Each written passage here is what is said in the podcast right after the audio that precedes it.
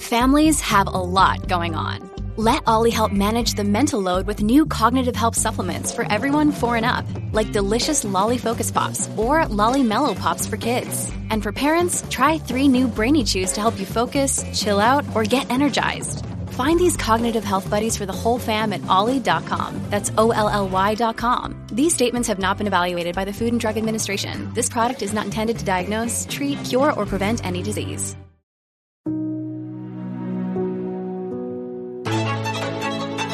Living the Faith podcast. Brought to you by Restoring the Faith Media.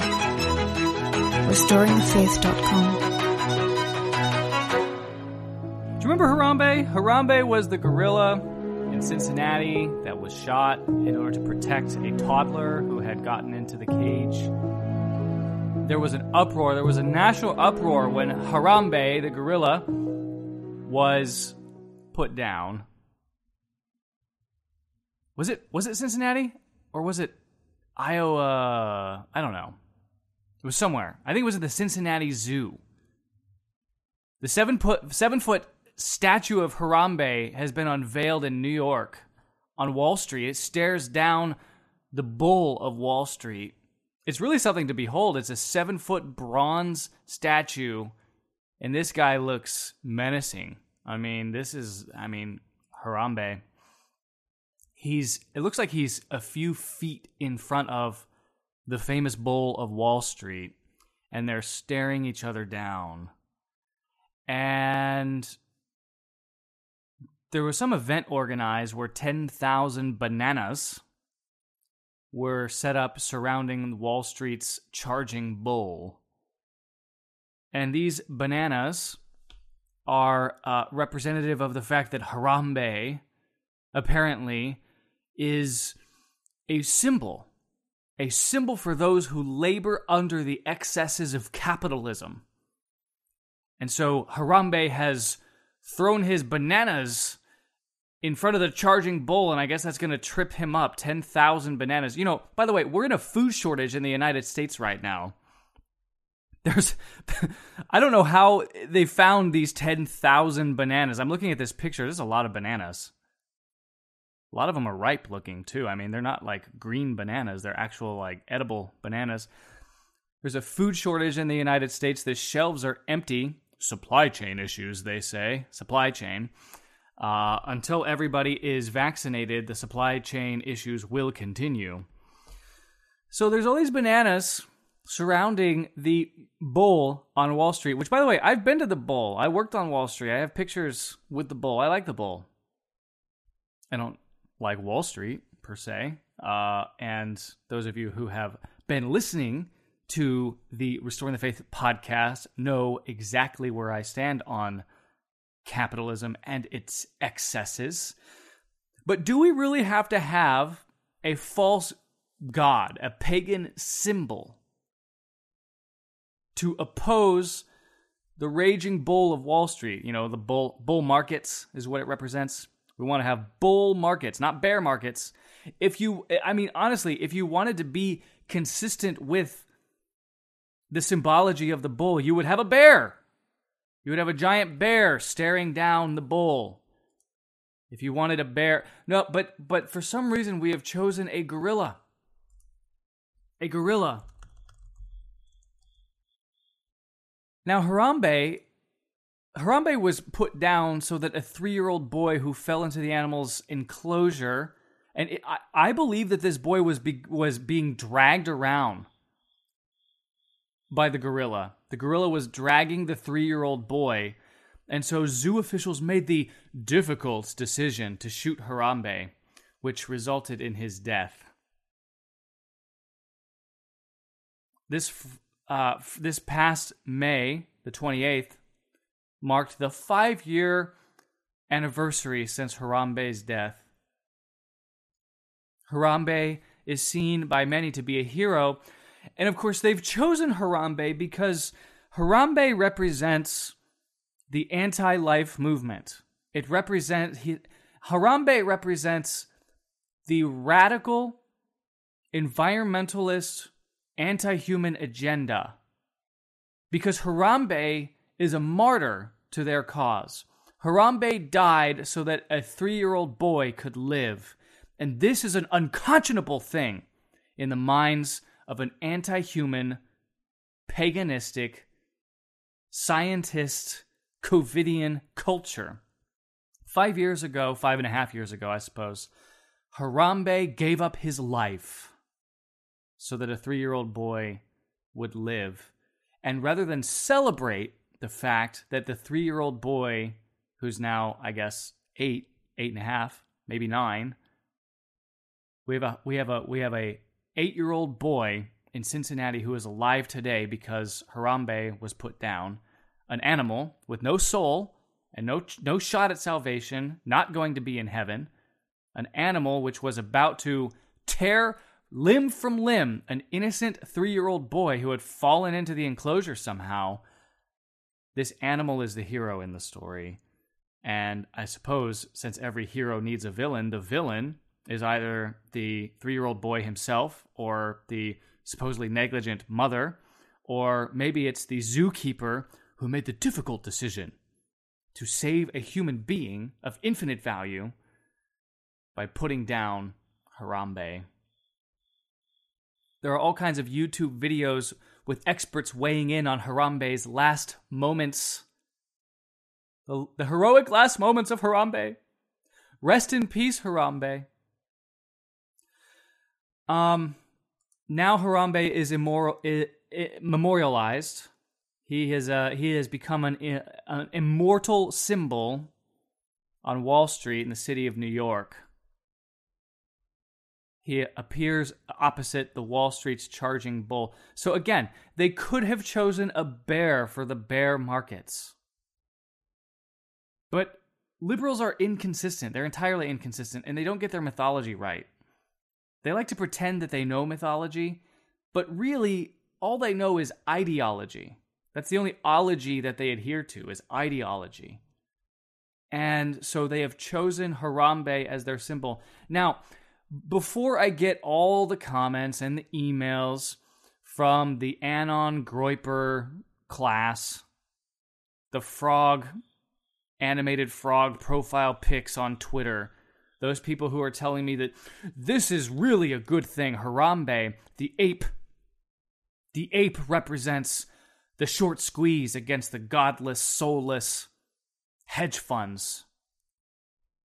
And Harambe really represents our triumph over the hedge funds, for example, in GameStop.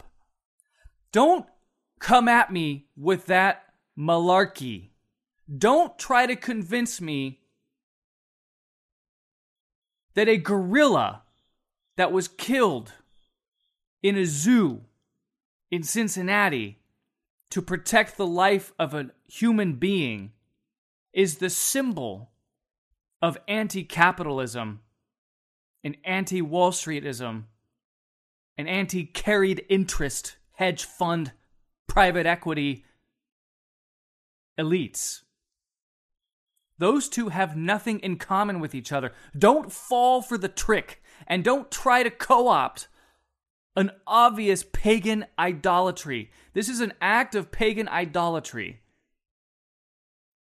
This is the naturalist Covidian religion erecting one of their gods. One of their gods is Harambe, because Harambe represents nature being sacrificed for humans. Harambe is a martyr in the naturalist religion. In the naturalist religion, there are no miracles, there is no supernatural life, there is no grace, there is nothing after we die, there is only this planet. In the naturalist religion, human beings are a scourge to creation. Human beings are like a virus. Human beings are the real virus on planet Earth. And Harambe is one of the victims, one of the innocent, blameless martyrs in the naturalist religion. And so when they set him up in opposition to the bull, what they're saying is that capitalism killed Harambe. He died in a zoo. He was a show animal. People paid money to go and see him in a zoo. And this is this is a this is a grave sin to the naturalist religion. Zoos in general, tourism in general is a grave sin in the naturalist religion. He is being propped up as a martyr in the city that never sleeps, in the Big Apple. The martyr Harambe, the gorilla shot dead in Cincinnati five and a half years ago, is now memorialized by a seven foot bronze statue. And even some of the alt right people that I know are saying that this is a good thing. Don't fall for this. This is pagan idolatry happening in New York City. And here's here's the worst part about all of this. The absolute tragedy here. Besides the fact that we know nothing about the little boy who was saved or his family. Besides the fact that we as a culture are incapable of celebrating the fact that a 3-year-old boy was saved from certain death, painful, violent, bloody death. Besides the fact that nobody knows this little boy's name or the zookeeper's name, who's a hero, a hero for saving a human life, for making the difficult decision. Besides all of that, the real tragedy here is that as our culture descends and returns into neo paganism, as we become the barbarians inhabiting the geography of a formerly great civilization, the church, which ought to be the safeguard against neo pagan idolatry, looks on. In fact, she looks inward she looks inward at herself introspectively, hoping to become a, a synodal church. They used to call it the post conciliar church, meaning post Vatican II church, or just the conciliar church for short, which Bishop Robert Barron, who runs Turd on Fire Ministries, Bishop Turd on Fire still, as of last week, referred to himself as a conciliar Catholic. A conciliar Catholic, meaning he's a Vatican II Catholic. That qualifier, the left adds that qualifier to anything that they would like to do, which is contrary to the eternal magisterium of the Catholic Church. But that qualifier is going to fall out of favor even the normies are waking up to the idea that the John Paul II position is untenable. The Quran kissing Pope who secretly ordained people in Czechoslovakia and then censured a man who secretly consecrated people, not even secretly, he did it publicly, to preserve tradition. It's okay to preserve the conciliar church, but it's not okay to preserve the preconciliar church. See, that's the real crime here. People are waking up to the fact that the John Paul II position, in fact, the John Paul II legacy, is a legacy of defeat. It is a legacy of systematic child abuse, of bankruptcy, of a total collapse of faith in the West. It is a legacy of no ordinations, of no baptisms, of no marriages, of no children, it is a legacy of utter decay of faith and morals across the globe. And so the real tragedy here is that rather than looking outward and defending the public square, the church looks inward. She gazes upon herself. She gazes upon her own self hoping to discover somewhere deep within a definition of synodality which neither Cardinal Dolan nor Pope Francis can even define. This is really the ultimate tragedy of our age. When the scourge of the pandemic came to us,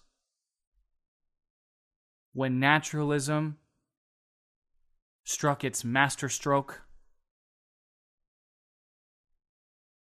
the church fled and looked inward, always asking for donations, of course, but for the most part had nothing to, to do with or nothing to offer to the faithful. And here, whilst the United States of America regresses into the pagan roots of this nation, I say the pagan roots uh, uh, prior to Christopher Columbus, who I believe is a saint, prior to the faith being spread here. This was a pagan territory of animal worship and ancestral worship, and we have now returned to animal worship and ancestral worship. We have enshrined our animal worship in bronze statues, the new golden calf, erected in the largest, most important city in the country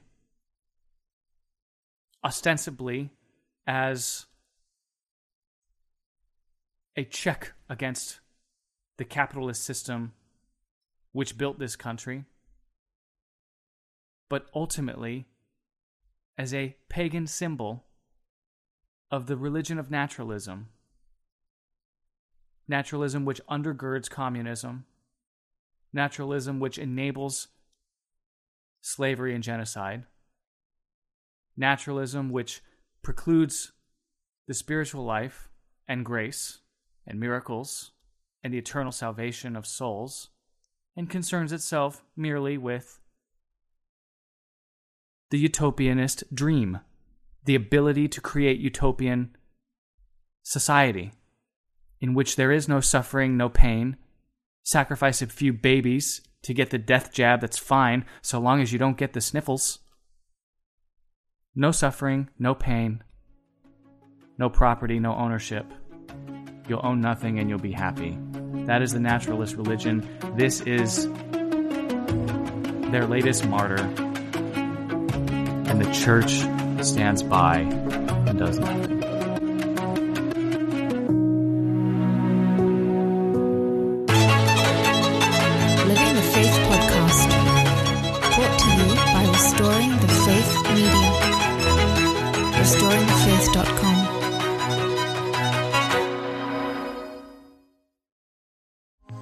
Personal planner really make you a saint? The truth is, many of us spend our lives running from distraction to distraction. And even for dedicated Catholics, our quest for sainthood often takes a back seat. The Saint Maker is the first high performance planner for the spiritual life made by faithful Catholics for faithful Catholics. Combining the practices of Catholic faithful throughout time with the science of personal productivity, the Saint Maker will help you grow in virtue and structure your spiritual life while getting organized and achieving ambitious goals. And that can help you become a saint. The Saint Maker is a beautiful, easy to carry, and well crafted companion to your Missal, Bible, and Rosary. Published four times per year, each season includes daily planning pages, feast days, and devotions for both forms of the liturgical calendar, goal setting pages, confession journals, and much more. There are lots of great Catholics using the Saint Maker, like Scott Williams, CEO of Sock Religious, best-selling author Sam Guzman, YouTubers like Dina Barca and Amber Schneider, and priests like Father Dean Marshall and Father Corey Stika. Try the Saint Maker out, and if you decide that it's not for you, you can send it back for a full refund within 90 days. Visit thesaintmaker.com to shop the planners. Quantities are limited, so head over to thesaintmaker.com to order yours and start your Saint Maker journey today.